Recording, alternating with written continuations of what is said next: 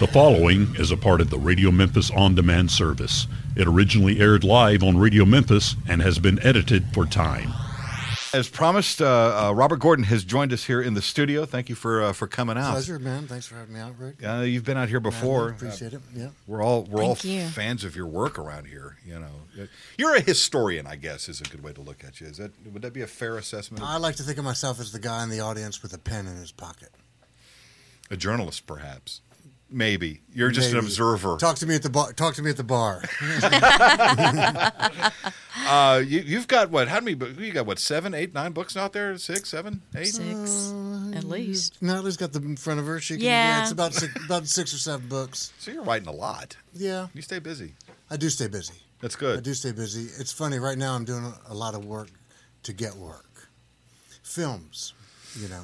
That's a, that's And a job in and of itself. It is. Yeah. And it's been and there's it's sort of the worst of both worlds because I'm living with the fear of them all happening at once, but none are happening right now. Yeah, one day it's all you're going to open up your Yeah. email and it's going to be, oh God, now yeah, what? yeah, exactly. Why couldn't this have been uh, spread out over the past couple of years? Well, for for those that aren't familiar with your, with your stuff, uh, you, uh, uh, Natalie here is she's uh, I've, I've dragged her into this interview to help uh, help us out a little bit.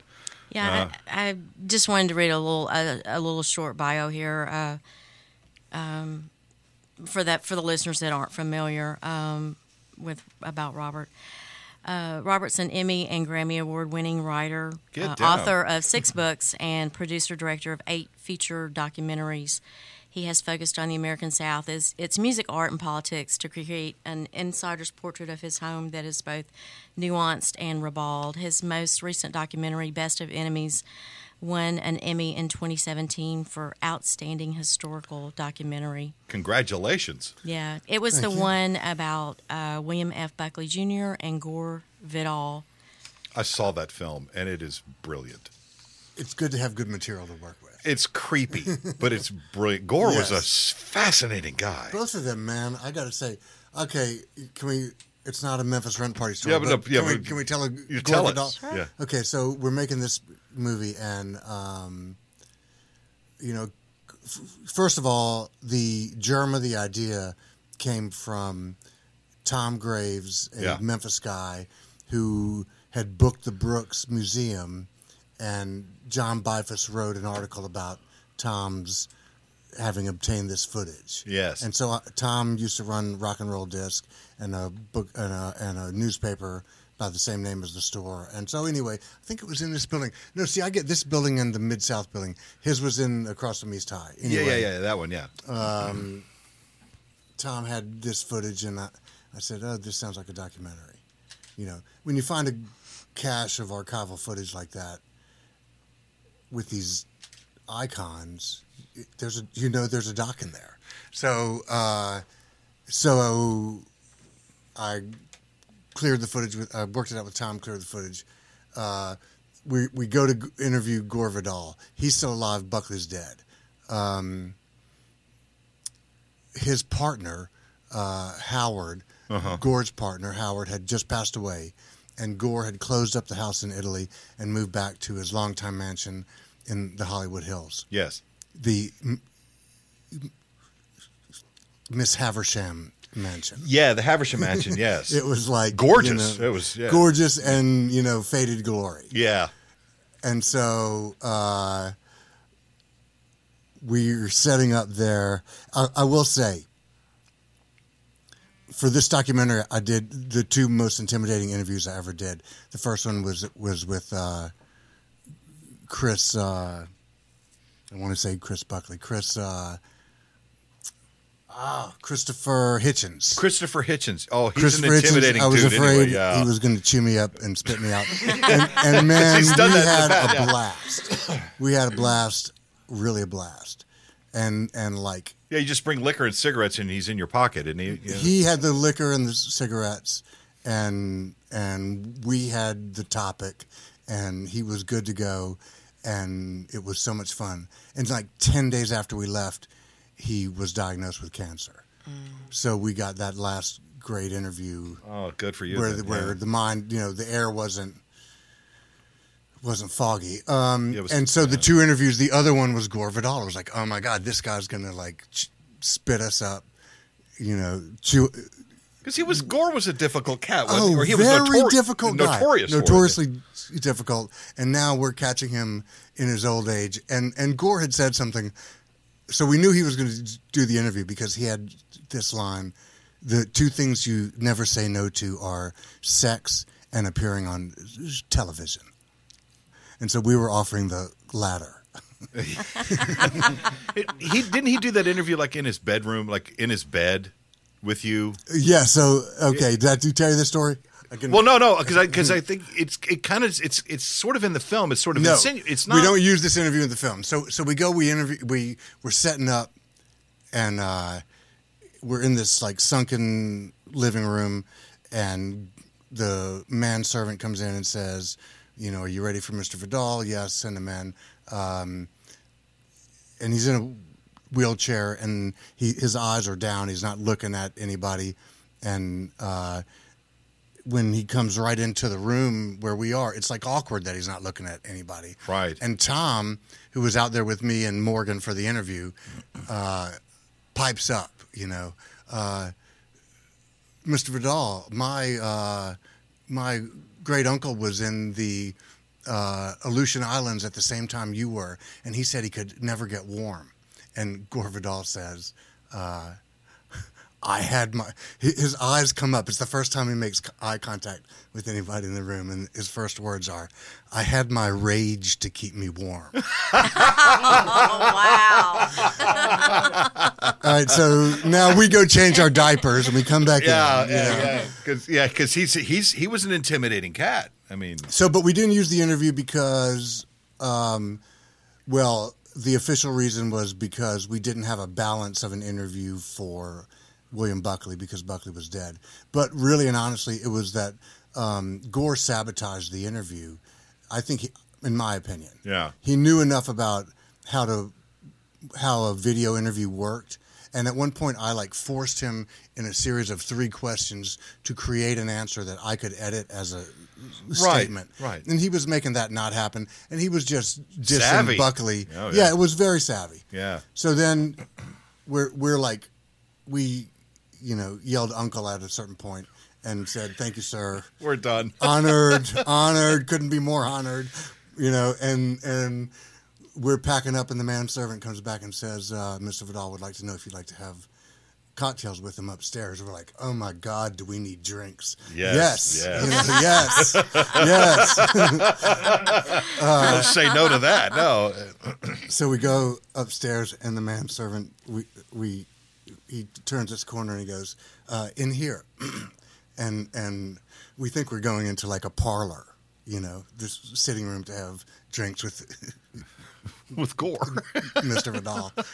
It's his bedroom, and he's propped up on pillows in bed, and he and he says, "Come in, boys.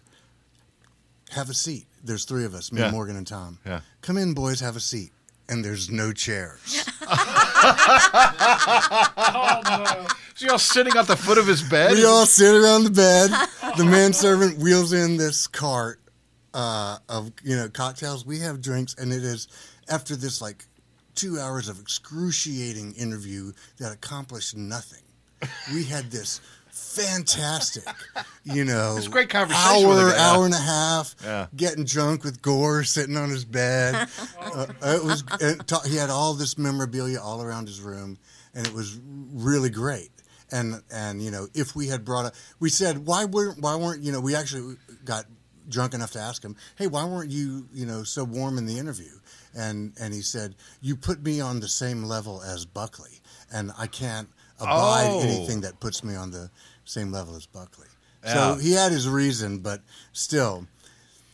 So we didn't use it in the, in, in the interview, but it was a great. sto- We got a great story out of it.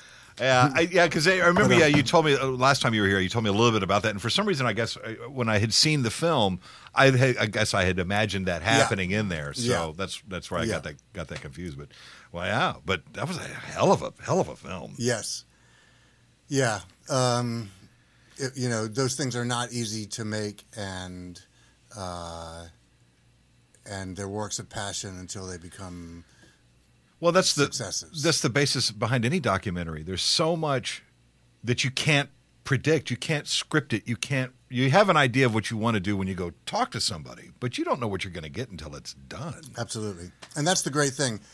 Uh, you know, Hollywood films narratives. Yeah. they write the script, and then they go shoot the script. It's like, Yeah, okay, here yeah. we got to shoot this and this and this and this. And for us, we go shoot the movie, and then we go in the edit room and go, okay, what's the story? What have we got? What have we got? How are we going to make this into? Well, you know, what is the story to make out of all this footage? Because you'll shoot 10, 12 hours of stuff to put together an hour and a half, two hours. Oh my goodness, much more. Yeah. And also, when you get into archival footage and archival research, it's hours.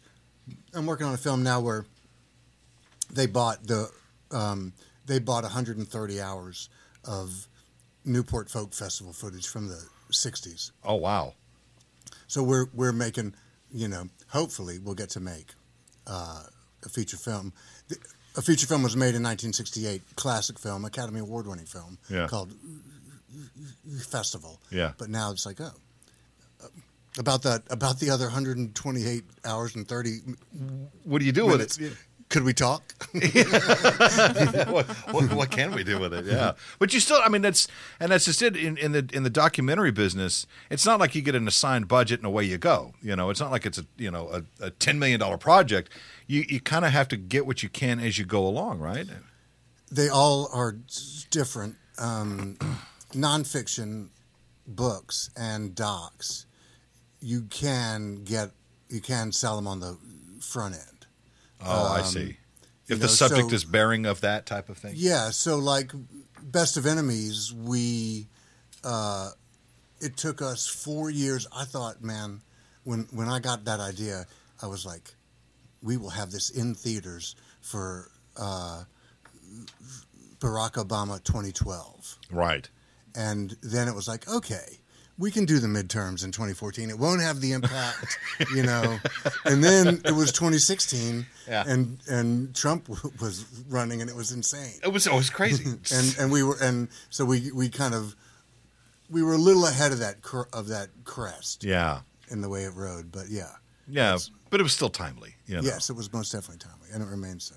Oh. and it will forever be because they crystallized a moment. They, you know, I think that their, I think that their conflict, their uh, desire for the spotlight, finally took over simultaneously for each of them Right. and their hatred of each other. You know, their, their, their, desire for the spotlight overtook their sense of of uh, couth, of uh, of manners, Right. and pla- played out right there on national. And TV. Buckley himself was notorious for being somewhat difficult, I guess, as the conservative maven Yes. that he was. Yes, and and um, one of the fun things, the first time, so so. The first time I watched the raw tapes, there was like two hours of tapes. Ended up being about t- t- two and a half hours of tapes. Um, I watched it and I, I hit pause pretty quick and went and got a dictionary. Yeah. you know, and because I was like, okay, you know, you have to commit if you're gonna if you're making a doc, you're committing to years, right? Right. So it's like, okay, am I what am I going to get out of this? I'm Like, oh, good vocabulary, you know. Let's let let's get the dictionary, and and and and uh, and one of the things I got from Buckley w- was that a lot of those multi-syllabic words he used was pure intimidation. It was gobbledygook, you know. You had to have seen, I, I would assume, is, is Firing line. firing line with Groucho Marx when Groucho was on, and he tried that stunt with Groucho, and Groucho was just not going to have any of it. And of course, he's he's poking fun at Buckley, and then there was the the the, the judge character, whoever that was that set. I can't think of his name. Oh yeah, yeah, yeah. On firing line. The firing line, yeah, and, and he kept cracking up the whole time because and Groucho's dead serious about all. That. He goes, "You're trying to use all this language on me, son." He goes, "I don't think I don't think the rest of America knows what you're talking about." Yeah, yeah. I, I, I will say, having had the cocktails with Vidal, I'd rather you know in the in the modern American decision making process of who would you rather have a drink with, yeah. I, I would go for Buckley. having had the one with Vidal. Yeah, Yeah, yeah. You think I think he was. I think I think you'd catch him and he'd you know be all. it wouldn't have been combative? I don't think. He'd. he would have.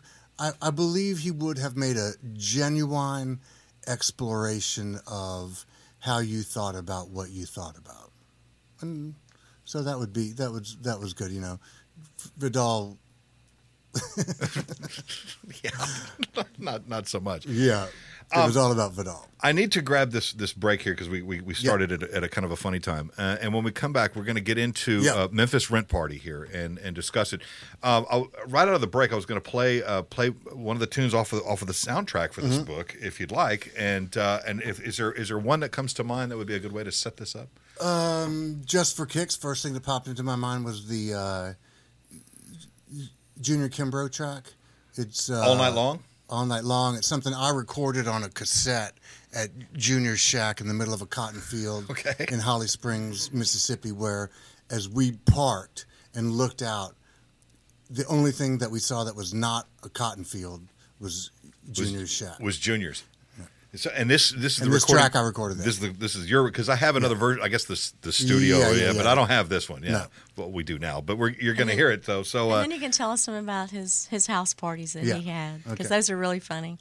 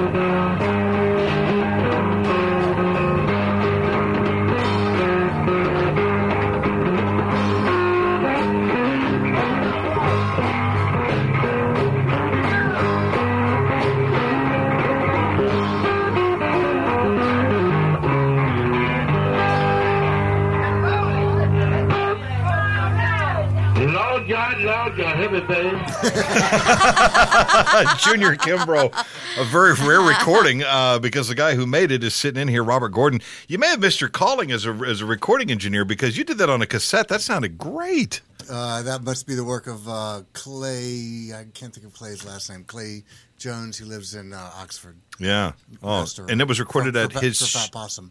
No, no, no. I mean, he just took my. I got uh, so this is the soundtrack to my book, uh, Right. Memphis Rent Party, and and two of the tracks are ones I recorded on a cassette. The Fieldstones is another one. I just like, you know, I had the wherewithal once to, to bring a, a, a portable cassette Something recorder record and with. set it in the back of the club. Yeah. I went there a thousand times. I Yeah. did that once. Yeah. Wow. Well, that's a that's a stellar recording there, and uh, juniors man it evokes this thick it's a it's a it's a it's a hot summer's day and it's it's sunday and it's two you know so it's Yeah. it's and it's bright as it can be outside and inside it is just there's no light getting in because everybody because it's so dense with people and everybody's dancing and that that grinding is going on and it went on and that grinding just would go for hours and somebody would take off an instrument and before it was put down someone like popped out of the audience picked it up and put it on and this guy got absorbed into the audience and it just the, the music continued wow, was great wow, yeah, yeah. If if, if uh, anybody who has never been to a, a good classic juke joint, you gotta go. Just go. Yeah. You can't. Just, it's like going to a Kiss concert and trying to describe it to somebody else who has never been. i think while bill's in town you know uh, I get it, yeah. you, you can you can have a good time there Oh, sure. Yeah. Well, they have the early Sunday afternoon thing over there. It's the Old Man Yeah. Friendly show. What what time is that sunday thing Four o'clock. Four to 7 okay Yeah. Go hungry, go thirsty, and be ready for some music. uh, yeah, this is a the, your book. Memphis Rent Party has a soundtrack. Uh, it's, it, it's that's that's it's a neat concept, really. You know, to have a soundtrack that goes natural. with the. It does because as you're reading, you might want to be listening to something, or you want Yeah. to go Yeah, because I have to tell you, I found myself. Um, I would read for a while, and then um, I'd put the book down, and I'd go, I'd go uh, YouTube, and I'd Google the artist, Uh-huh. particular song, or Uh-huh. or just to see. yeah You know, then Uh, I'd go back to the book again. You know, when when when I began writing these, there wasn't the YouTube to work with, right? So it came from Memphis has a soundtrack, you know, because I knew where the cool stuff was in town, or some cool stuff was, and I got and people would share it with me, so I could share it with the world, and and then it just seemed like, I mean. I, I said to Fat Possum, "Would you put out a soundtrack?" And they were like, "You know, if you do the, if you take care of the hard stuff, we'll put it out." I was like, "No problem, man. you know, okay, I'll do that." so you're collating it all, you know, Yeah, yeah, collecting yeah. it and putting Curating, it together. Yeah, collating. yeah, whatever it is that you're doing. screwed it, you know, pa- putting it all together, and then gave it to them, and they were like, "Great!" And and they and we turned it around real quick. Was there a thought that went into the? Tr- I didn't mean to uh, hijack it. No, no, was there no. was there uh, any thought that went into the track listing and the order of this? Oh yeah, come on, man. That's I mean, because you're making an album, really. Yeah, exactly. I think of with all of these, you know, and this was actually the first LP I ever got to do. Oh, This one's I've made a number of CDs, right. but this was so it was great because I came up with LPs on you know you think about side A and side B, and so this time I got to do that, and I had the great classic thing where where the uh, when uh, you know the guy cutting it to vinyl said, "Hey, can you balance these? You've got like."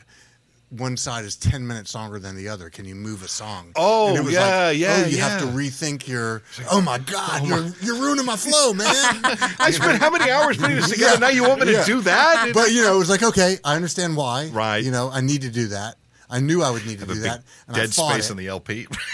Yeah, exactly. yeah. Yeah. you want this stuff to sound good. Sure. And, and so I was like, yeah, I did it. But but yeah, I think I uh, I I thought um, it begins with uh, Jerry McGill piece, who is this obscure guy uh, who Jim Dickinson and Mudboy and the Neutrons always kind of uh, referred to as the outlaw, It calls him the bank robber. the bank robber. Yeah, Right. and I and I did not know who he was till I read the book. Right. I did not. So so now It's the you got first to I've heard see of him, yeah. the documentary. So I wound up making a documentary on him Uh, yeah, and which is what the piece in the book is from. and and when you were talking about the making of a documentary, and you said you had you you just were you you guys were just doing all this filming, filming, filming, not knowing There's a where case. it was going to go, but Yeah. it, you knew there was a story there somewhere. when it ended. So so when we were filming McGill, he had cancer, and so we thought part of what we were doing was making a cancer story, right? And I had, and he was living in Huntsville, Alabama. He'd finished his third term in prison, and the reason I couldn't find him when I made this movie from Bill Eggleston's material called Stranded in Canton, and and McGill is in it. And at the end, like I had spent a couple days going through Florida prison records looking for Jerry McGill, and I couldn't find him. And it turned out it was because he served his third prison term under an assumed name. Really? Yes, You can In- do that? in in you know in the two thousands. This changes everything. He got away with it. You know, Yeah. he was like that. He was a pro. so he was, in fact, a bank robber? Um, his prison term. He was a he was a check kiter. Oh. Um, and his prison terms were attempted murder, and I don't remember what else. And the attempted murder, it was like he said, it, that was because his wife. Uh-oh. I mean, you know, you're sending me down these alleyways, okay? but- Sorry. But, but, McGill's wife had, uh, I think, either multiple sclerosis or muscular dystrophy. She, she, she was disabled. And, and so Jerry found a caretaker for her. Jerry's line her only vice was that she did crack. Oh. okay, so only he, so so the crack dealer Oh, my God. screwed the caretaker's deal, Oh, and, no. and Jerry, who always carried a gun. I mean, when I was with him, and he was already a felon at that point, he was carrying a gun, and it was scary as shit. You can cuss on this, right? sure, you can say what the fuck you want. I don't know. Um, Jerry was a very scary. and and you and you said, I realized later that the worst thing I ever could have done was given this man my home address. my home address and my first phone call with him because because he we'd exchanged some short he'd sent me some short stories by mail and they were really good and I'd known of this guy and he'd been hard to find. Man, you got to pull the track up. Uh, uh, Desperados? Desperados, yeah. Yeah, Desperados, waiting Yeah, for a and- train. And, I'll yeah. say so. So a little bit about him. Um, I, when when the when we got on the phone, uh, and he and he said, I said, "Oh, your stories are really good." He goes, "I'll send you more. Give me your address." And it was like time stopped, you know. And I said, "Wow, I used to have a PO box for just this kind of thing. If I didn't want to people where I lived, you know, convicted and the world is you just know. like everybody in the world is caught in their mid position, right? And I'm thinking, wow, and I gave that up. What was it, like four or five years ago? Uh, Jerry's 70, you know, he he's to be fine. And I gave him my, my address. And it, it when it came back to haunt me, the worst was after I'd, after I'd filmed him shooting up in the back of a car. And I realized he was a junkie his next trip to Memphis, his girlfriend kicked him out of the car and called me and was so upset that I actually couldn't understand the words she was saying. And when I finally understood, she said, I've, kicked Jerry out of the car. I'm going back to the hotel, and then I'm going back to Huntsville. And I realized Jerry is roaming around Memphis. He's loose with your Junkie address. Jerry's running around Memphis with my address, and I'm leaving town, and I got to There's show his gonna be photo that- to my girls. Don't let Yeah, this man yeah, yeah. in the door. Oh Give him a sandwich on the porch. Don't let him in the door.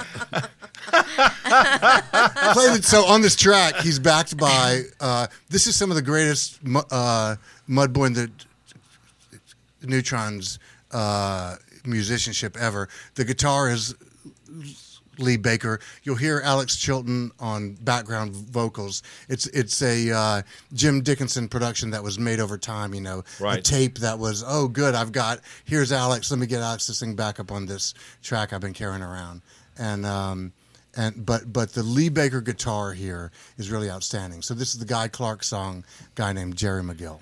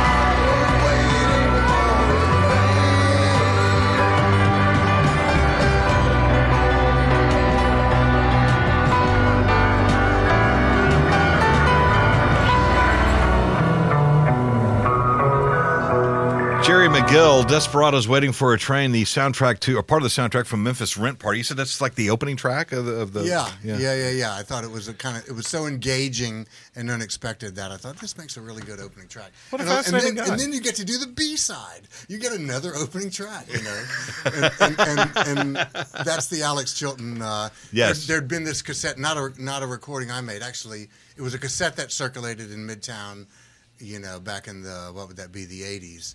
Um, but uh, The Randy Band is it? Yes, yeah, exactly. Yeah. Gamgee's on Madison. I never, I don't remember Gamgee's. I in the '80s, I was in and out of town. Right. So, uh, but then I got a hold of this tape, and I was like, oh man, I've always loved this song. And it was the first when, when I got to make the idea of making a soundtrack, and Fat Possum said they would do it. This was the first thing I cleared because I was like, that was what I. Well, we've jumped to Alex Chilton. Sorry. Well, we'll get to that. N- We'll get to that out of the commercial break, that which we'll we'll take in a little while. But uh, but yeah, go ahead, go ahead, Natalie. Natalie. Natalie. No, I, I don't. I was just gonna say I don't know where you want to go next. Um, in in looking at the the preface to the book uh, Memphis Rent Party, you entitled it "Give Me Something Different." And um, while I know that you grew up in Memphis, you went to college up north in Pen- in Philly. And as you are starting to put together articles for magazines, and you're starting to pitch uh, these articles, um, I'm just going to read this here. It says. Um, I was pitching the unusual, unaware that I was fulfilling the credo of Memphis's musical godhead, Sam Phillips, who said to each of his artists in the 1950s, Give me something different. And I mean, even though that's a simple statement, I think that's that's huge right there. I do too. And I think that it, it just continues that that continues with with everything that's that's that I- goes all the way to the end of the book, and it goes. I tell to, I tell every every artist that comes Yeah. through here, give us something that say- we've never heard or seen before. I was going to That's say, the I mean, secret, yeah. we talk about that all the time here in the studio, and and I think every single artist in this book, I mean, and and even Jim Dickinson, you know- trying to the the uh, embracing the mistakes.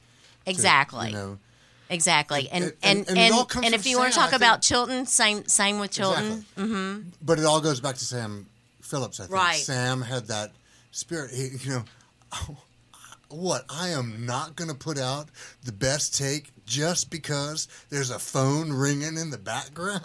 Right, right, I'm going to put out the best take. Right. Right. And and I, and I think that is the, you know, I I think in a, I think that the spirit of Memphis that began to be recorded by the blues artists in the 1920s kind of came to this uh, all, all, uh, and the and the cotton field country stuff that was going on that all kind of converged at 706 Union in the 1950s in Sam. And then it just kept going you know it, mm-hmm. that's just where it intersected. It mm-hmm. continues to span out. Mm-hmm. And and after Sam, and I feel like, you know, I mean, I, in a way, Sam is the, Sam's the guiding spirit, you know. And as you were reading that, I was like, yeah, I stand by, I stand by that. Yeah. Well, and to have to hear somebody read your read Yeah, your that's work, always you know, nice, that always Yeah. like that. Although uh, the the only book of mine that's a book on tape or whatever they call it is uh, Respect Yourself, and I've had great compliments on the reading of that. I put it on. I heard like four words, maybe three. Yeah. And I was like, I couldn't do it. It was probably too close to having written it, but I just couldn't. It was like I, I've never. Did, listened. did you did you read the? uh, No, no, no, no, no, I didn't. Someone else did. Somebody else And that's did, what I mean. It was like hearing someone else's voice. Is, is it an interpretation? You think it's a lady voice, isn't it? Yeah, which I'm Mm-hmm. which I'm fine with, but it was just the words were too close to me at that point. Especially, it's been Oh, a few well, years, yeah. you know, and it might be fun now, but uh, and I was After a I've few cocktails, right? compliments on it, you know, so I feel great that I, I I don't you know no misgivings about how it is. I I, I think it's probably really good, but as the author, hearing it. That book was like a fever, you know. Uh, respect yourself. It was such a massive story, and Well, it and, Stax. and, It's and wrangling all that. You had so many threads. It was so a mess, characters. yeah. So so when I, when I got it done, you know, to get it done, Yeah. I had to get into a fever state that lasted for a really long time. Well, well, I know you, you also did a documentary on it.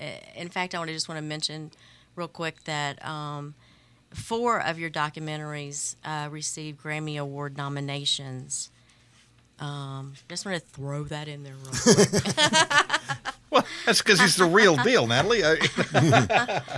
Uh, we actually haven't, and maybe we won't get around to all of it, but but I believe you've had uh, eight feature documentaries and uh, six books. So Keep- anyway, keep him busy. back back to Alex. If you want to talk about Alex, um, Well, that Alex track on the Which is coming we've up, got a yeah, new- we, yeah. should- are we at break time? Or? well, we'll take a break and then we'll. Okay. And we'll you want to talk about it after the after the tune, or you want to talk? You want to set it I'll, up? I'll, I'll set it up by saying uh, that it was the guiding light for the soundtrack. It was like I really want. If this song isn't on it, I'm not sure I want to do the soundtrack. Oh, really? You know, yeah. I mean, I would have done it, but it was right? the one. It was the anchor. Yeah. Yeah. It was the anchor, and uh, Alex's estate was actually unfamiliar with it, and I played it for them, and they loved it, and and Was this just like one of those basement recordings that were found somewhere? or was it just was- a, an was off track? Guy uh, in Midtown. Uh, again, the credits are on the LP. Everybody gets their Yeah. their, their, their due. Um, Dennis McCaney. Mm-hmm. Uh, you, like he told me, he said he ran into Alex earlier that day, and Alex said, "Hey man." Bring your recording gig to Gamgee's tonight because Dennis could was doing a lot of recording at the Well and the Antenna Club on a two track. Right. And um, Alex said, "Oh, you know, show up for this." So Dennis did, and it's a really nice recording and this song always knocked me out i didn't know it it's a uh, it, it's a song from the Jimmy Cliff uh, soundtrack. Oh, the harder okay. they come. Yes. and and I didn't know that f- until after I knew the Alex version. But it's Alex and the Randy Band, or most of the Randy Band. Yeah, the, yeah, that's, that's how it's credited. Most of the Randy band, and it's Johnny Too Bad. Johnny Too Bad, yeah.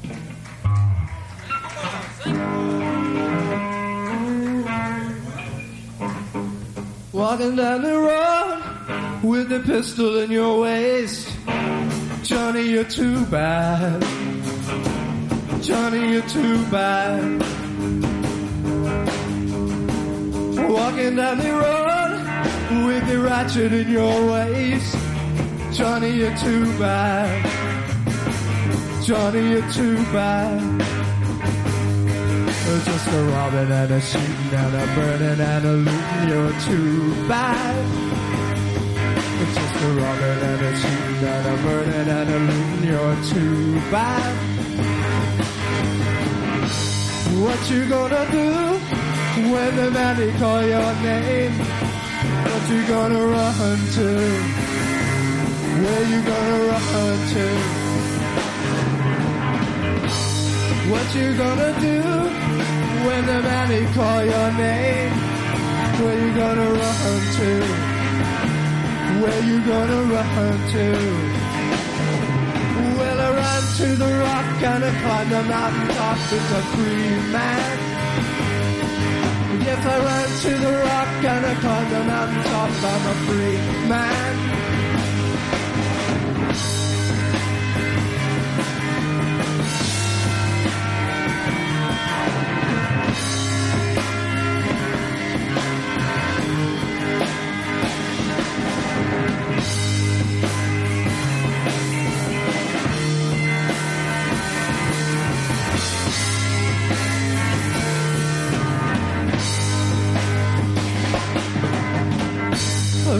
Down the road with the ratchet in your waist.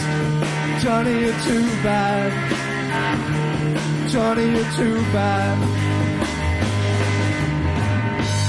Walking down the road with the ratchet in your waist. Uh, Johnny, you're too bad. Johnny, you're too bad. Yeah, just a robbing and a shooting and a burning and a looting, you're too bad. Just a robbing and a shooting and a burning and a looting, you're too bad.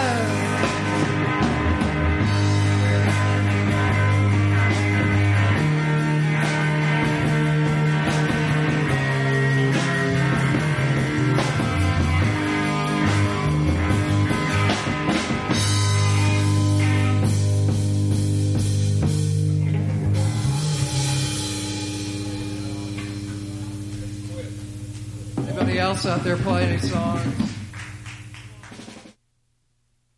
Yeah, there it is. I had to run up to the cat box real quick. Uh, Alex Chilton with uh, most of the Randy band there, and uh, Johnny Too Bad as we uh, continue on our conversation here with Mr. Robert Gordon. He's a uh, writer, filmmaker, a documentarian, a historian, whatever you'd like to call him, I suppose. And uh, he's got a brand new book called Memphis Rent Party. I, I had to explain to my uh, to my wife. She's like, "What's a rent party?" And I, I, I explained the, the concept of it. You know, we're, It we're- plays a lot of different ways. You know, Yeah. a rent party. You, it can be in different extremes. Uh, but I, I learned of it as during the the Harlem Renaissance. Uh, Right. It was you know you would if you couldn't make the rent, you would throw a party, charge admission, sell drinks, and that Junior Kimbrough party in a way was a rent party.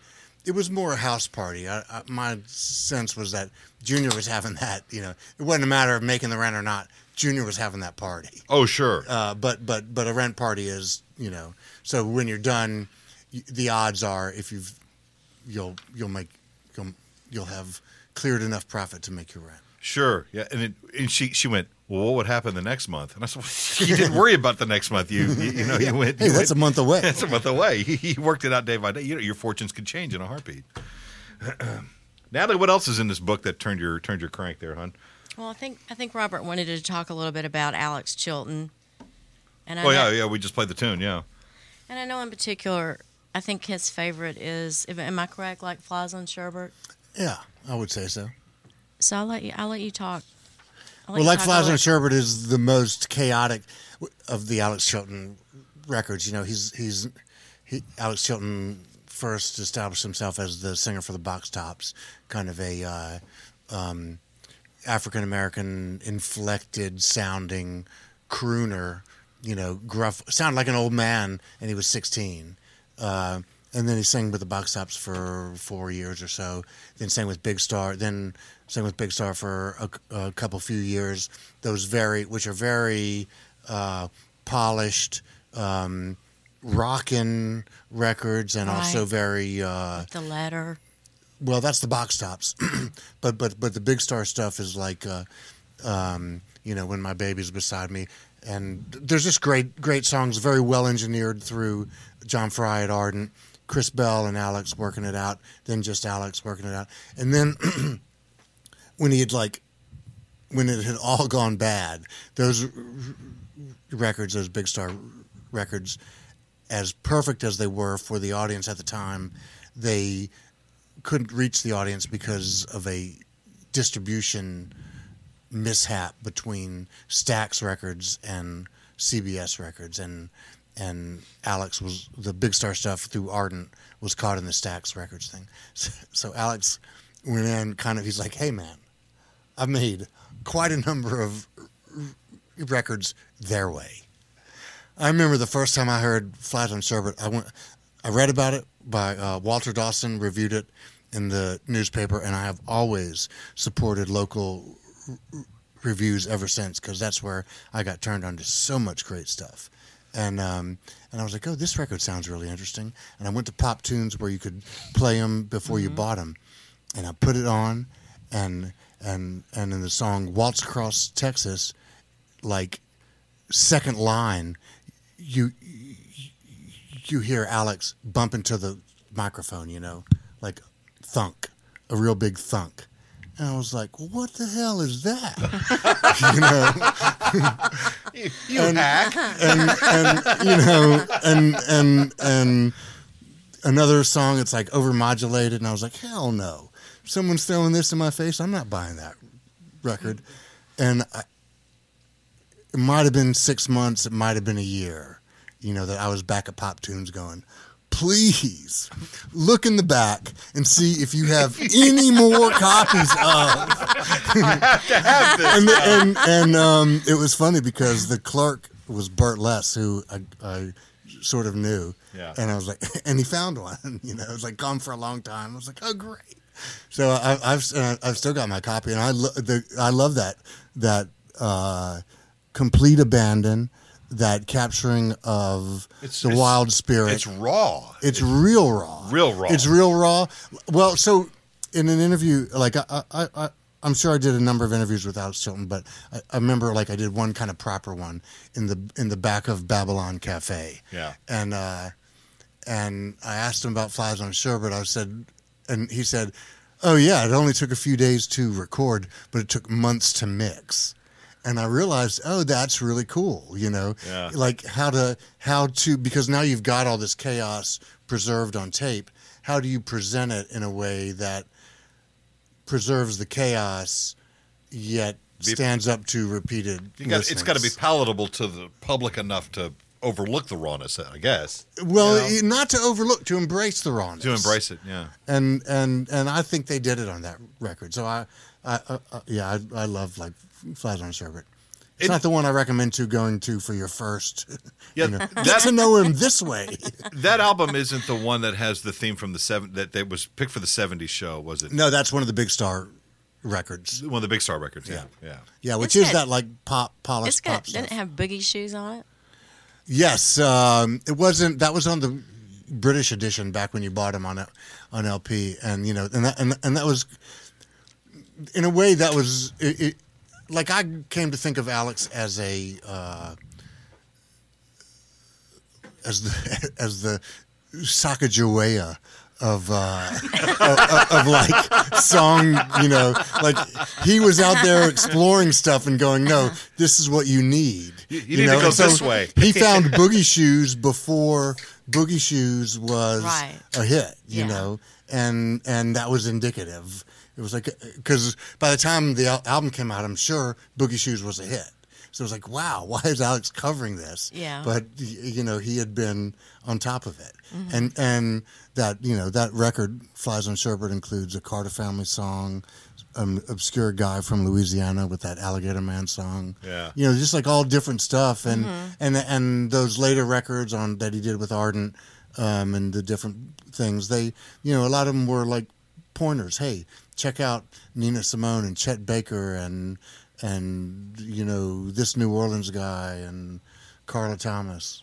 He was like he's like one of these guys that had taken his own influences and sort of kind of embedded them onto everybody else. Yeah, yeah. Because normally you don't see that in any artist. That's right. You know. and which is why those concerts were so fun. Like you know, to twenty people down at the loose end at top volume. You know, it was like being at the greatest wedding party of all time. Oh yeah, You know? yeah. and and it was so much fun. And and, and you know, and, and I remember asking him about you know why, why don't you why aren't you writing more something you know like idiotic like why aren't you writing more great songs? you know, Where's the love songs? I'm at, sure man? I phrased it better, but but that's basically what I was asking. Uh, that's awesome. And and and and and he said, you know.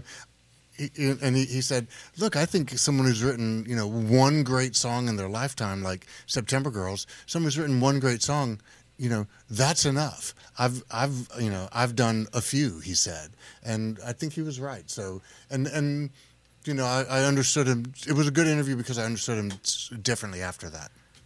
Huh. I think I think I, I read later where it said um his his his wife said that uh, he only wrote like under pressure. You know, if he knew he had to write for an album or something. Other, I don't, I don't remember that. Maybe so, but, but, you know, w- what I observed about him was, uh, uh, okay. One time I brought him a, a, a when I went went to go interview him for it. It came from Memphis, and he wouldn't let me record it. I drove down from here. My friends on up the street from me, each of them were growing pot. Yeah. And so that end of the block, it was like you turned the corner two blocks away and it smelled like great skunk weed.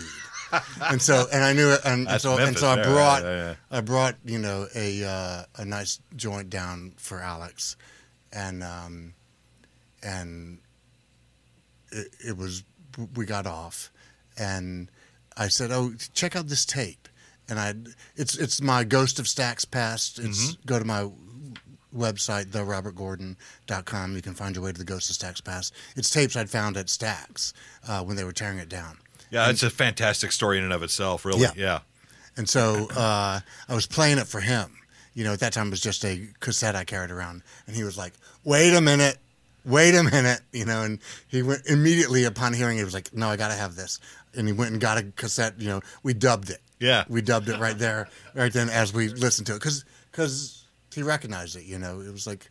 I thought he was he was all, and then next time he played the shell, he was doing a song from it. So I think he was always seeking songs. You know, he was always on for seeking songs. I don't know about writing under pressure, but always listening for Yeah. songs and songs. Yeah, because Ghost was the, these were these were these were recordings that were made that were they just they didn't go anywhere. They were just left They were- behind and literally left behind. Yeah. And then a guy like him takes it and he hears this stuff and goes, "Whoa! I can see where that that I, I- this should have been something." Yeah, So let me do it.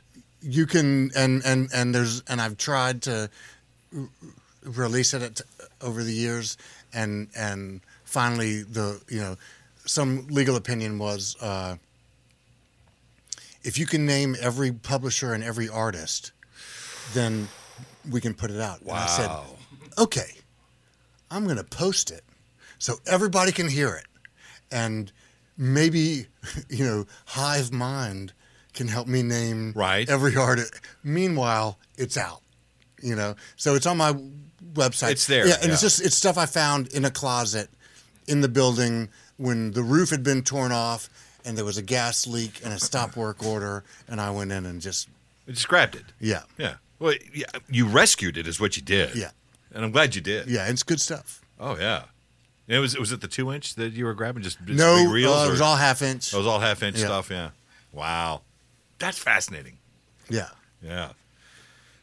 So who was it? Jim Dickinson that was talking about him at one point where he got to where, if anything at all, he thought was going to be a hit, he just immediately threw it out. Yeah, yeah, yeah, yeah. And like Flies on Sherbert is the example of that. And there, there's a song in there. I don't know if I've ever heard this version, but there's a song in there called by Hook or Crook. I think that's the song. It might be the title song, like Flies on Sherbert, that was that they thought could be a radio hit at the time, like you know, punk kind of punky radio mm-hmm. hit, and that Alex totally flushed in the mix because he didn't he, he didn't basically he didn't want that, you know, and Who would not want to hit though? But be, eh, you know who would not want to hit? Someone who had spent their career to that point making hits and not and and and not getting them. So eh, someone who would want to say, "Hey, I want to do it differently my way." You know, screw the hits. And really, to me, that's what Memphis is. Memphis is the people who've said,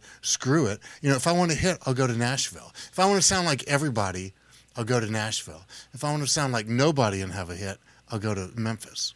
Well, and, that's that that's balls. That hey, That's yes, sir. gigantic balls to turn away that which is a guaranteed check Yeah, and to say no, I want something that different. yeah, I think so. You know, I'll take the longer way around the barn to sell something that's a little more difficult and change the taste. And may not sell of- any of it. and, and and maybe not. Yeah. and there's a ton of that stuff out there.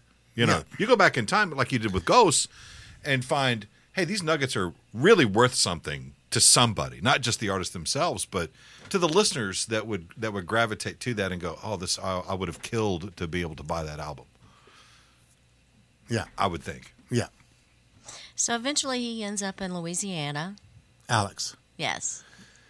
Yeah, let's see. So it's sort of like Flies is the uh, wildest moments, and then he flees Memphis, escapes Memphis for to New Orleans. You know, who would do that? But he does. you know, he goes there to sober up, basically, and clean up. And Goes he to sober up in New Orleans. Yeah, yeah. there's Memphis for you. That, exactly. exactly. Yeah, you you got to be from Memphis to. If you're do that, effed up, you've got to go to New Orleans to sober up. yeah. and then he started making those. Then he started making you know later records, which were much cleaner, and they all to me had a certain sameness. You know, they're very much kind of documentary recordings. It's like this is what we sound like live. Those big star records had really been artistry in the studio. Let's make these recordings. Let's really work these recordings to sound to create soundscapes. And Alex's later stuff was more song oriented, and the performance was kind of I wouldn't say perfunctory, but it was you know it's a solid performance and it's recorded live with some fixes and that's it. You're not getting like nobody worked on it to to think about it the way John Fry and Chris Bell had, and I'm sure Alex had labored over those big star recordings. So they were never accused of overproducing anything. Not that stuff, certainly. That stuff was all about I got my check, here's your tape, let's, what's next? See you next time. Yeah, Yeah. exactly. Wow. Well, you know, business being what it was back in those days, that's really what it was. It was it was a factory. You know, Ardent was notorious for that. I mean, we're gonna we're gonna bring you guys in and we're gonna make a record, and you know, Well, sad to say it's kind of closed now, but you know, Yeah. Yeah, I mean, I don't know, we- you know, yeah, it was a it was a real incubator too. That was Yeah. John Fry was, you know, teaching a engineering class and taught Chris Bell and Richard Rosebrough and the whole, you know, the whole people the people who engineered through the Hampton Hardy taught him how to engineer all through the you know, the people who engineered all through the 80s, 90s had the hits. Sure. Won the Grammys. I mean, you know, that all came from John's open heartedness at, at Ardent. Let's go to someone else. Okay. Um, You my got you got you got pick- marks. Yeah, you got pick. dog ears over here. What do you got? Yeah. Um, I tell you, uh, who somebody who do you have uh, from the dark side of the street? Is that on the on the track? Dark End of the Street. Dark you End might of the have it on in your catalog. James Carr's Dark End of the Street. It's not on my collection. I Okay. don't believe I do. No. Darn it. I might have it on my phone. Well, we, we, we still have uh, we have Calvin That's Newborn, okay. Charlie Feathers, Furry, uh, Jerry Lee, uh, who is uh, recovering from a well, stroke the, right the now. James Carr story is pretty interesting. yeah, yeah. Yeah. If we could, if we could just still talk about It his was, story, man- yeah, because yeah, tell it, yeah. because yeah, um, he uh, was said to be one of the greatest soul singers, uh, the world's greatest soul singer, which Yeah, the- I did not know. Right. And because he's a little before my time, um, I don't I don't remember too much about him. So he's one where I had to stop and go and listen and YouTube him. then and then come back. Yeah. And um, I mean, uh, it's kind of a sad story. It's a real sad uh, because story. of his mental illness Yeah. that he dealt with. Yeah. And especially at the end, Yeah. where you really talk about, um, You mean the Q and A, the Yes. the conversation? yes. Okay, so what I- happens is Yeah, I'll let you take it from Ja- here. James Carr is a soul singer from Memphis. He's a gospel singer from Memphis.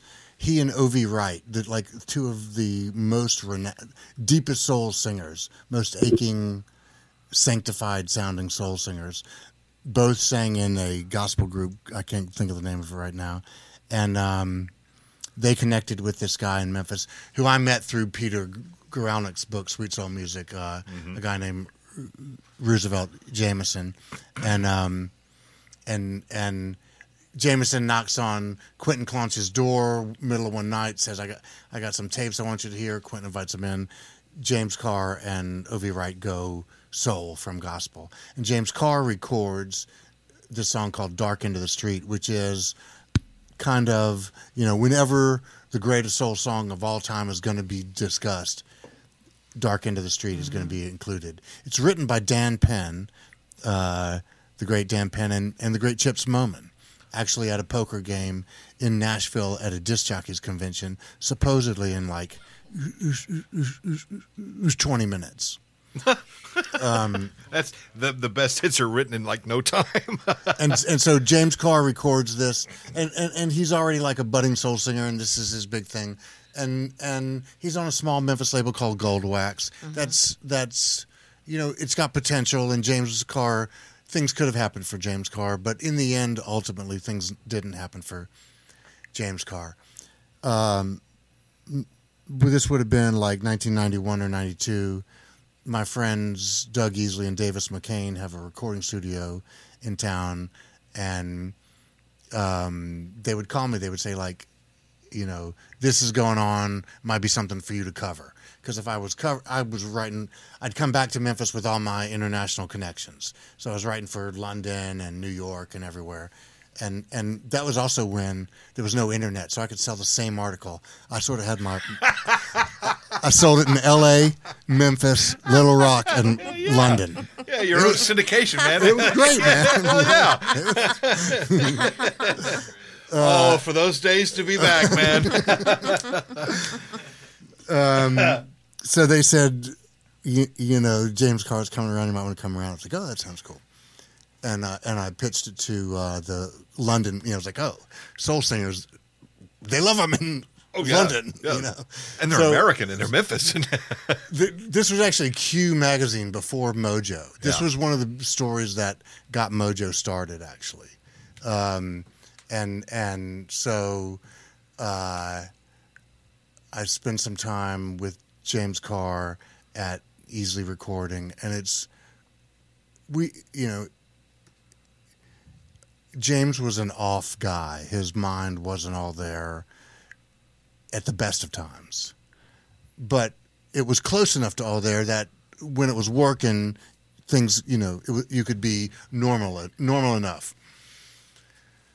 I, I took him to lunch at the CK's over on Highland, and there was this great moment where he starts singing "Dark End of the Street" at the booth, and it was so powerful, this voice ringing out in its full glory, you know, and like when it was done the food was kind of slung onto the table and someone needed coffee across the way. And Ja- i felt like james carr man. He had just like blown up into this 20 foot giant and then been deflated to you know two inches tall and and uh and we're in we got into my car leaving the ck's and I had this album, World's Greatest Soul Singer. It was a collection of James Carr stuff, and it had this big portrait of him on the front of it.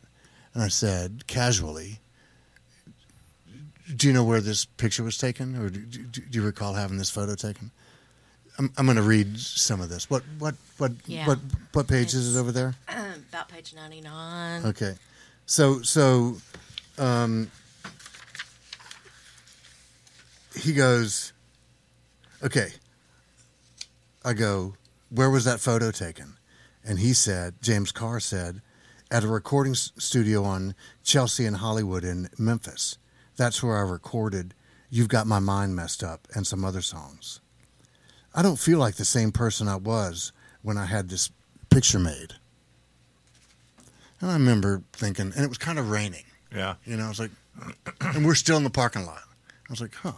So I said, do you feel like you're the same person you were when you went to Japan? He'd had this mental, he'd had this sort of catatonic stage moment in Japan that had ended a tour kind of disastrously. He just vapor locked. I mean, he just Yeah. yeah. Yeah. And um, he said, Yeah, I'm the same person. And I said, But not the same as this one? And he said, No. And he paused and he said, Do you believe another person can switch bodies with you? And I said the only thing that you can possibly say in that circumstance, which is, Oh, I've thought about it. But he was dead serious though. Yeah. And he Yes. said, I believe it. And I said, and so now, like, so at this point, I've like pulled back into the parking spot at the CKs on Highland. And I'm like, wait a minute, what's going on here? and I said, Did it happen to you? Yeah, at the airport. What happened? And so what I'm reading here is the postscript to a story. Like, I- I wrote this big story about him, and it's in here. And then now, now that he's deceased and lo- like long deceased, I felt like I could sh- You share. can this. expose a little bit more. Yeah. So I said, What happened? And he said, Well, there was a guy that looked just like me. And I was in New York at the photo company, and they said, We gonna steal you. I didn't say nothing. And somebody I walked by, I walked by, and it looked like something switched us. And, uh, and I said, God damn. Did like that. Shit. Then myself started running, said, You'll never get this back. Ha ha ha. And so I said, Now we're in the car, and I said, Wait a minute. you know, I'm lost. This was at the airport? And he said, No. I was leaving from the airport. I was on my way to Jamaica. I met them and the guy that looked like I do now. And this guy got money, had his picture on it, looked sort of like I did. They told me they were going to steal me, tried to get me not to go, but I didn't pay no attention. And I said, okay, hold on, man. And he said, because I don't know nothing about that kind of stuff. And I said, I'm confused. And he said, I heard him telling me they'll be waiting on me at the airport going to Jamaica. hmm And so, I mean, that kind of indicates where this was going. The with- psychosis was just yeah. And so way too out there. Yeah. this was after we'd eaten. So we'd, we'd eaten, we'd conversed, you know, we'd been real comfortable. And um, for whatever reason, he was started being comfortable telling me, sort of expressing his inner thing. And and so I'd written the story having experienced that, but not sharing it, but unable to share it in this kind of way.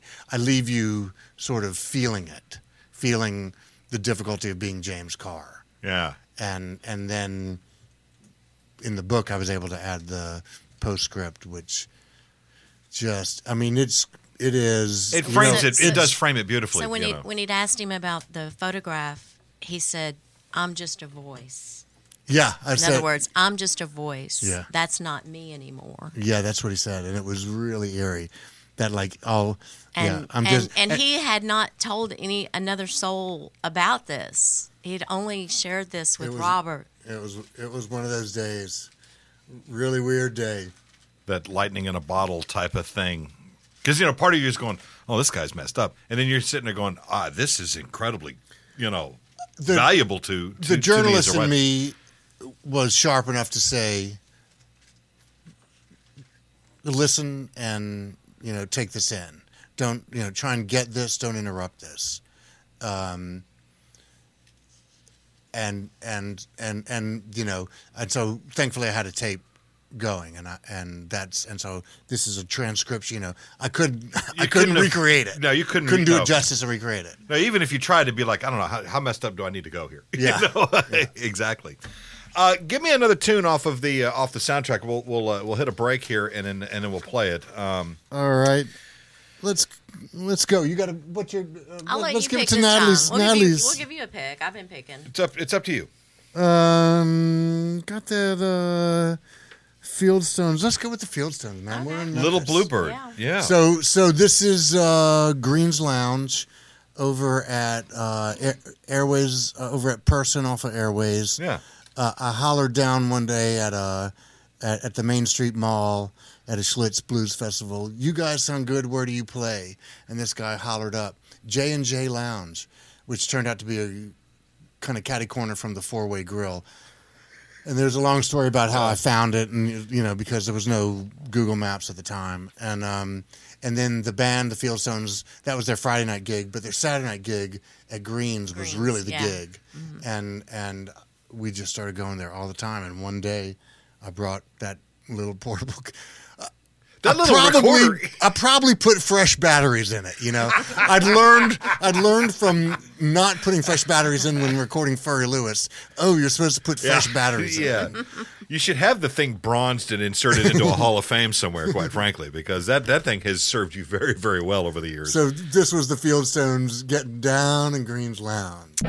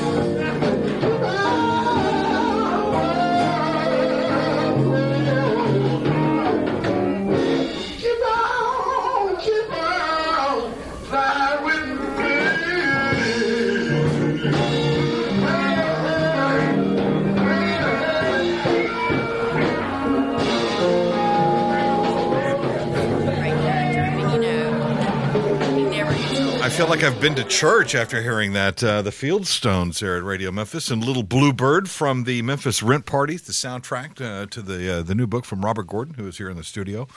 Uh, thank you for bringing these cuts to us, man. Oh, I'm honored to get to put them out. They're rare and unique and uh, very special. I don't know. I feel like uh, you can read about it, you can hear it, but it's nice to read about it and hear it.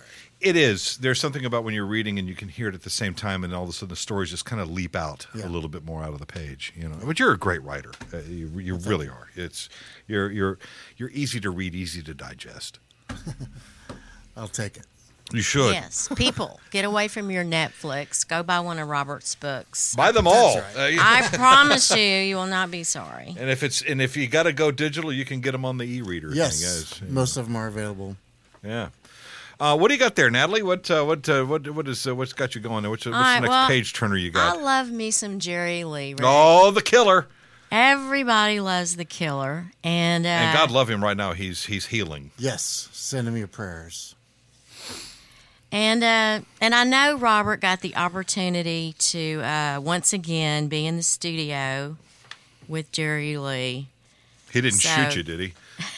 Threatened. He threatened. By that point, it was sort of like You're you in good company it was a that. gag. Yeah, you know. yeah. I'll kill you. Yeah. you know Jerry Lee likes to fuck with people. Yes, he does. So He I'm sure Robert has was- some really cool, Uh, fun it- it- things to tell us about that. They're working out like a song, a, a, a track, and he just while he's talking, he goes, "Just look at him over in the corner writing stuff down." you know, it's just like this undertone. Who's talking this to the guy? band about doing stuff. He's like, "Hey, look at them over." there." All of a sudden, everyone's looking at me. I was like, Yeah, yeah, yeah. um, "Yeah, I got to sit in with him while he was making a record called Last Man Standing. I think is what it was called." 2005 ish. Yeah, it was one of his Everything to me is one, yeah. 2005, so I can't be sure. It's close. all, Yeah. the, all the 2000s converge They into do, really, yeah. 05.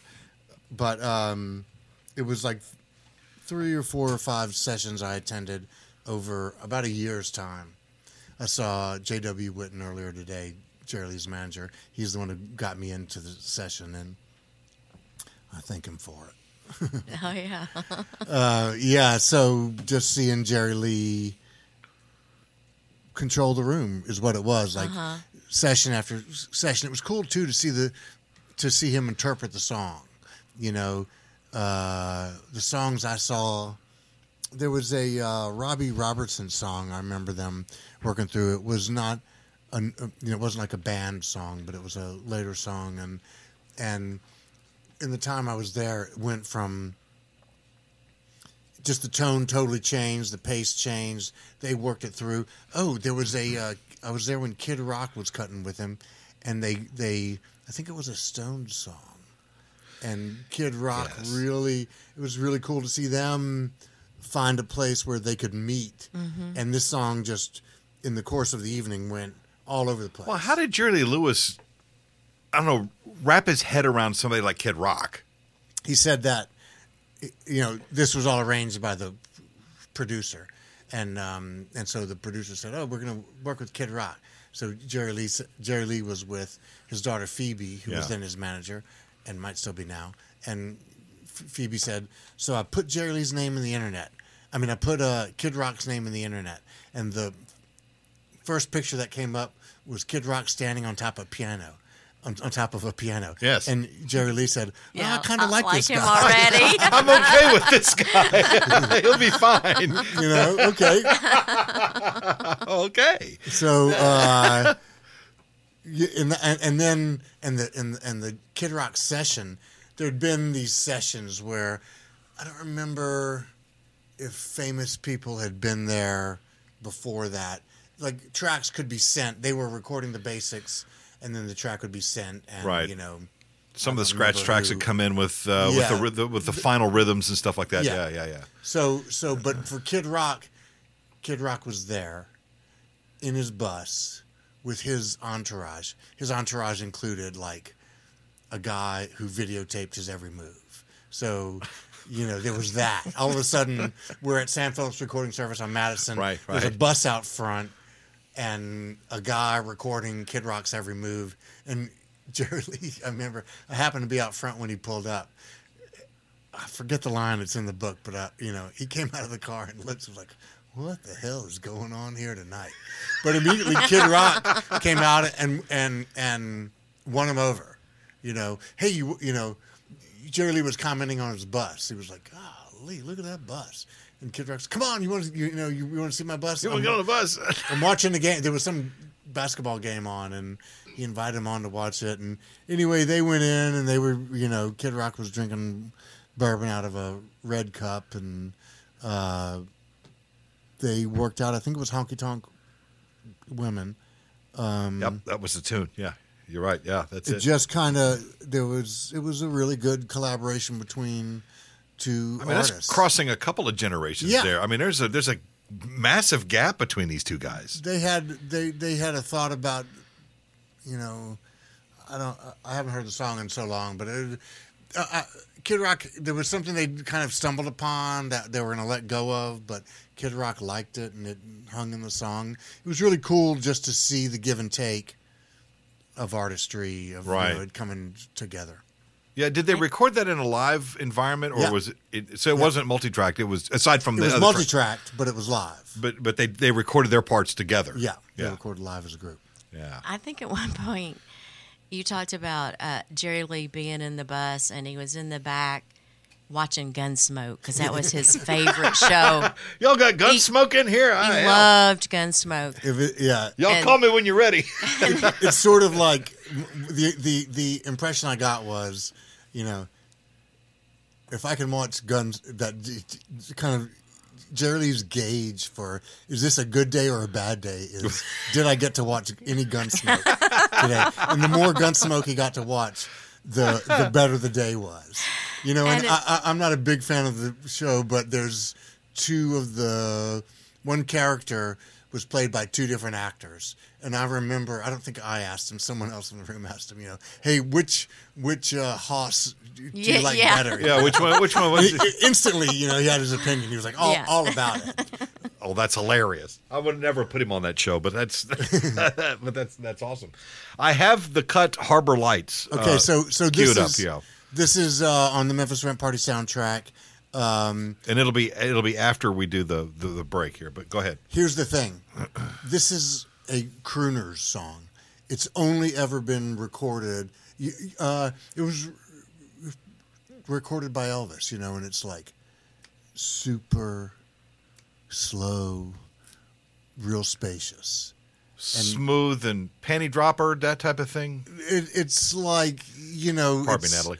It's a um, yeah. It, it's it's a uh, missing your baby in the harbor. Yeah. I, I forget if Ships they're in the approaching yeah, or yeah. or departing the harbor. But but then Jerry Lee's version is the only you know double speed rock and roll version that exists. It's not like he said, "Hey, let's do it like the Stones did it." you Yeah, know? yeah. It's just like they went in and and and I've heard the uh, some of the tapes of the development of this song, and they went in doing it slow.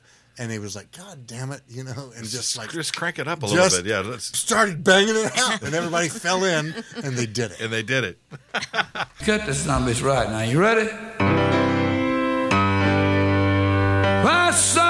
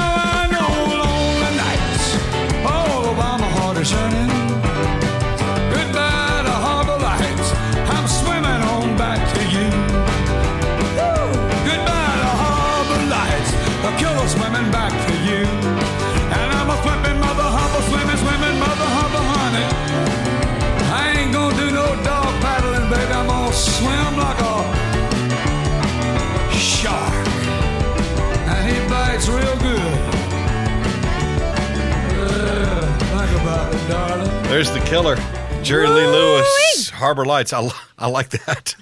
just cranking it up and just ramped up. Just it's al- Ramped up. It's it's almost like his version of Chantilly Lace. You know, he's just just gonna g- unplug and go. You know, and it was just thrown on to you know spur of the moment interpretation of the song, but it's fantastic. it's great. Totally captures the, unlike anybody else, captures the spirit of the song. I'm gonna be a shark, baby.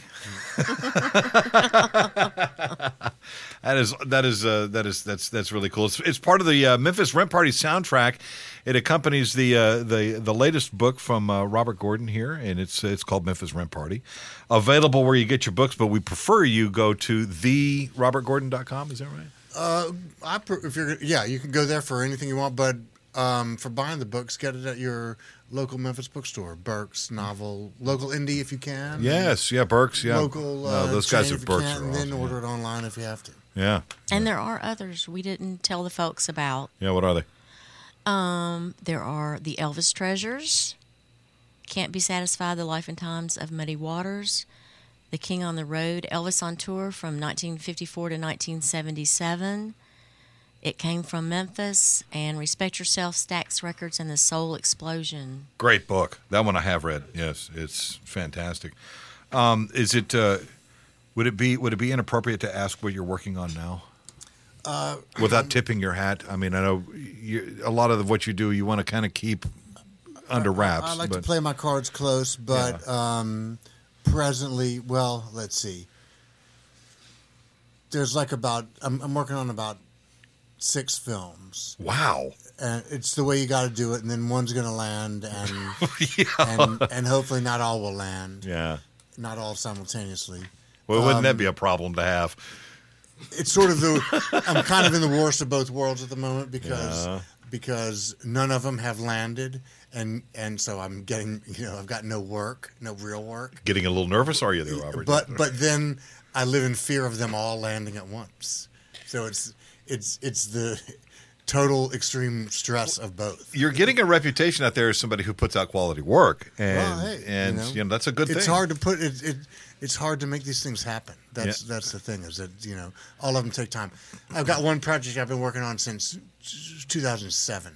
Oh wow! I thought it was going to happen in 2016, but Yeah. we're still working on it. Still, wor- still Um, working on Then it. Then one that began last year is that's hot at the moment uh, is um, I know these two guys who bought this cache of Newport Folk Festival film footage, 1963 to 66. Mm-hmm. That's the Bob Dylan acoustic to electric time. Oh, right there. and yeah, right there. Yeah. and so Back when he pissed off America. one film was made from this footage in 1968. So so 90 minutes of the 130 hours have been used and I'm want to make a film out of the other 128 and a half hours. Just a nine, another 90 minute film.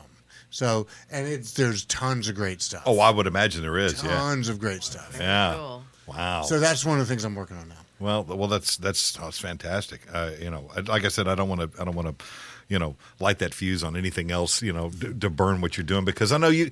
Somebody's out there listening, going, "Oh, well, shit, I can hop on that right now," and you know, Yeah, I see. I feel comfortable talking about that one because I know the footage. I know the owners Yeah. of the footage, and and and that's contained in, in in good shape. then then there's this other project that like like uh, I, I answered the phone. This guy calls up and goes, "Hey, do you remember uh, two years ago when you said you were interested in directing this project? If I could raise the money." So I said what you're supposed to say. I said, "Yeah." of course, and you're going, You know. "Uh, what, what, what, and he talked for a little while, and I said, "Oh, that, that all sounds great. Can you can you send me the materials? I, you know, it'll be hard for me to find them. Can you send me the materials?" yeah, And and um, and this, but this turned out to be a really pretty interesting story, and I've been, you know, working on it, not working on it for coming up on a year. Maybe I think it's a year, it might be two. Um, a, a guy in Nashville, a songwriter named Waylon Payne. mm-hmm. His father was Jody Payne, Willie Nelson's longtime lead guitarist. His mom was Sammi Smith, who sang uh, Chris Kris Kristofferson's "Help Me Through the Night," Yes. 1971 Yes. Grammy Award-winning song. yes, and Waylon, uh, so Waylon, you know, his godparents are Waylon Jennings and Jessi Colter, and uh, he was raised kind of in country music royalty, and also in this, uh, because his parents were working musicians, he was raised by other family in a very traumatic and had a very traumatic childhood. And he's a songwriter now in Nashville. He was nominated for a Grammy this past go round Yeah. for a co-write he did with uh, Kathy Mattea, I think. Yeah. So he's had a pretty extraordinary life, and someone has shot hours and hours of footage on him, and so there's a film to make, uh, and and he had a solo record called The Drifter. She filmed this making of this record. Six months into the shooting, the the is the eve of the record release. He smokes meth the night before for the first time she's filming six more months and then realizes he's become a meth addict. So she's been shooting for a year. Six months he's been a meth addict and she doesn't know. And she shoots for two more years. Wow. So that's the footage. wow. And now he's cleaned up, cold turkey, clean, uh, knocked on Willie Nelson's door, got a ch- ch- trailer on the property. Willie's daughters cleaned him up Yeah. and so now he's kind of come back. What a brilliant Working his way story. Back, yeah, Really? Yeah. it's a great story. Uh, yeah, it's and and I've only given you one layer of it. Well, we'll leave it at that. Yeah, it's, yeah. it's it's, an, it's intense. So hoping that'll happen. Are, are you a are you a, a fan as a writer? Are you a fan more of eras or people? I would say artists. I would go by Yeah, the by the artists by themselves. artists, yeah.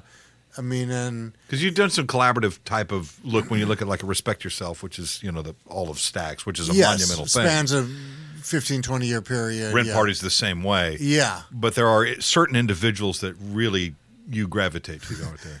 I was interviewing Ray Charles one time on the phone. It was that, that was the one time where I was like, where I'm I'm doing a phone interview, and and I and while I'm talking to him, I turned to the ceiling, like he said something, you know, Yeah, yeah. and his tone sounded like Ray Charles, and I turned to the ceiling. I said, "Oh my God, I'm interviewing Ray Charles." I'm on the phone, I'm on the phone with fucking Ray Charles. What Yeah. the hell? It's he- easy to be starstruck in that moment. He said he he's in that interview. He says I was asking him this and that about genres and something. He said, "Man, I don't you know I don't care what you call it. I just like it if it if it blows the top of my head off and makes my brain go wow."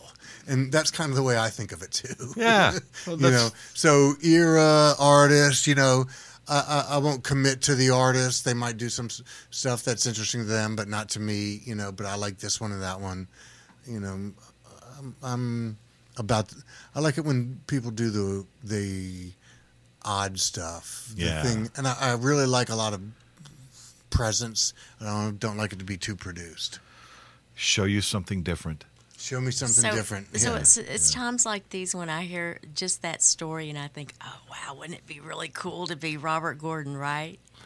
Wrong, because you say right here read it. You on read it. page two 'Cause it's the fourteen of yeah. your book. Yeah, read the read the end. passage, Natalie. Uh, if if your spirit is crushed because you're not living your dream, know that the greener grass is hiding the same fire ants, the same dog shit, the same shards of glass.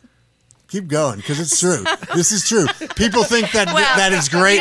You're you doing. say, well, you say, attention all people who wanted to do this but didn't have the guts or the luck. Attention those who now work nine to five at the corporation and live in anguish for having sold your soul. Now hear this: we all sell our souls. I envy your regular job with its regular pay and its regular health insurance and its yeah. regular hours. So if your spirit is crushed because you're not living your dream, know that the greener grass is hiding the same fire ants, the same dog shit, and the same shards of glass. Yeah. It's true, you know. People look and they go, and I mean, it's like, really, I'm working, I've been working hours and hours and hours for days and weeks and years trying to make shit happen, you know, and that, and you just have to. You know, I've been doing it like now kind of long enough to be getting, a little, I'm a little tired. you know, I'm a little You know, tired. you must You're know I not mean. tired of the work, though. Come on. it's it's the work to get the work. You know, it's like it's really hard. Yeah. it, it, it wears you down. the the business behind the business Yeah. is is or or, or it's been said the business behind show business is, is is people have a lot of trouble wrapping their heads around any artist that has made it. They don't think about what they had in themselves invested into that. and even once you've made it, the idea that you know you're you're just making oh man they just must make music all day long. They're sitting in the studio. They just get to sit in the studio and think of ideas. How cool! You know? Yeah. and and I'll say uh, my film partner in L.A. Morgan Neville, who has been very successful, Academy Award winner, made the Mister Rogers film this past year. Um, he ha- I have seen him. We made our first work together was the Muddy Waters film, like 19 let's see did i have kids? I had kids because i wouldn't go in the i wouldn't go in the sharecropping airplane to get the footage. I was like no man i'm not going in the airplane.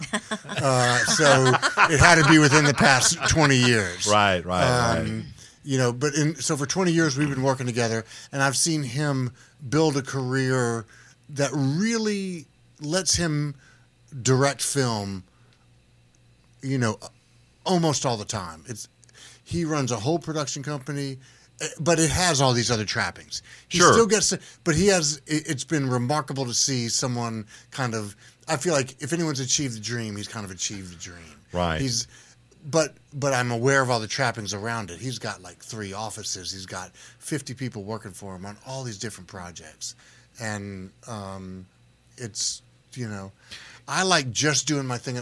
You know, I work on the sofa at home in Midtown. Yeah, that's a good And way to Best work. of Enemies was made, you know, it began on a laptop in Midtown. For four years, it was a laptop in Midtown. And then in the fifth year, it went to LA. And then in the sixth year, it got in, in the theaters, you know, it became a movie. So that's the way it works. Willie Hall likes to tell the story about when the Blues Brothers came out, Uh-huh.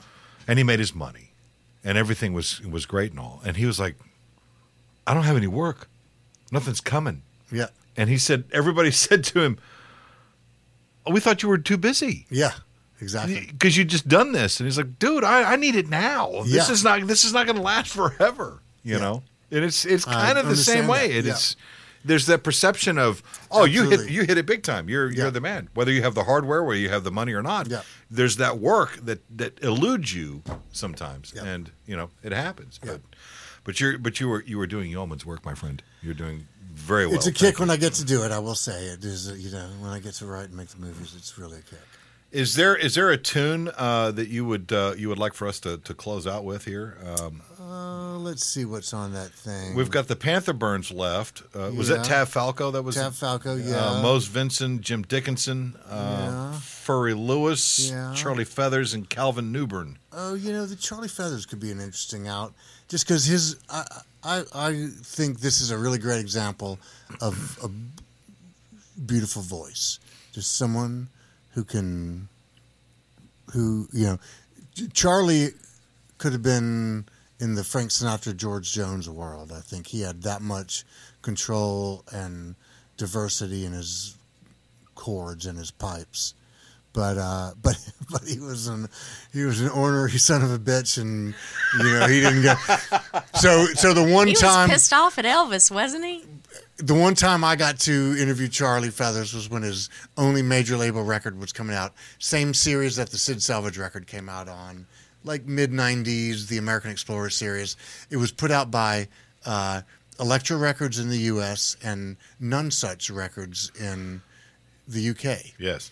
And and and when Charlie Feathers went to sign the contract, he couldn't read, right? So he's having someone read it to him, and the signing almost doesn't happen because Charlie, who's been fucked by every record de- from Sam Phillips on, right? You know, Right. Charlie's view of the world is Charlie was fucked.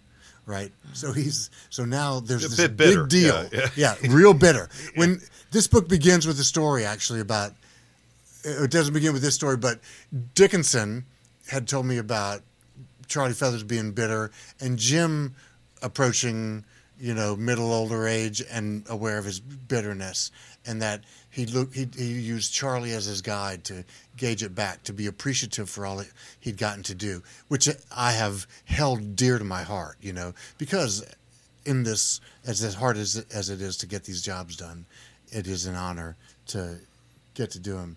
Um, so shit, the Charlie Feather story. Where were we going with it? Uh, Charlie. Ah, I lost. I, I went on. Well, the we're going to play the tune Defro- "Defrost Your Heart." beautiful music. It's a good way to end it. Yeah. Thanks for having me out. Thank you so much for coming. Robert, it was you're, a blast. you're a joy. Anytime, anytime you want to come on, you know. Thank you. Next time you got a project in the works and we can help you out with it, please let us know. Um, Love- love to. You know, even, even if it's just promoting it, whatever we can do for you, we're here for you, my friend. Excellent. It's it's it's always a thrill to have somebody who has studied this and paid attention to what's going on because you know you're expressing those things out there to those to those folks that are listening to get the books, go get them, read, learn. It's fantastic. Thank you, my friend. Thank you. We appreciate Thanks, it. Rick. Thanks, Stanley. And here it is, Charlie Feathers from uh, the the Memphis Rent Party soundtrack. It's "Defrost Your Heart." Here it is at Radio Memphis. Thank you so much.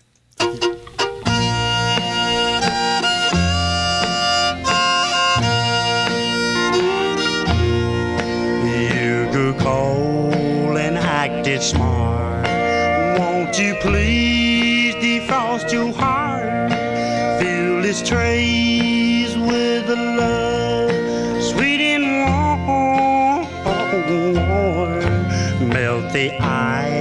and snow away.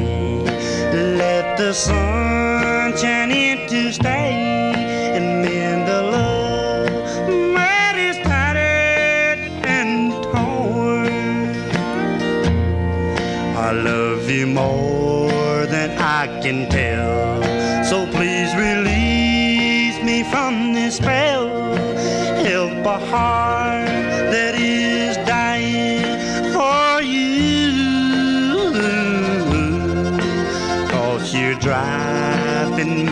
insane. Too much load upon my brain. Defrost your heart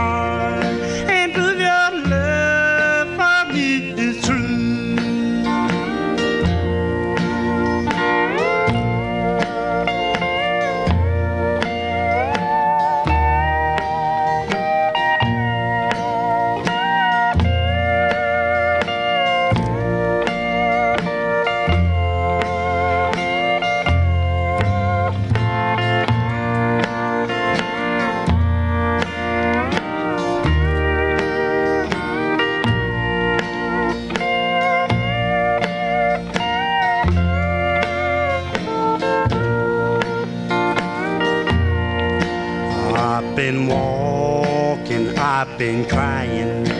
Don't know why keep on trying. Doing you back can make you feel the same. Like you did not long ago. When I know you loved me so, but I can see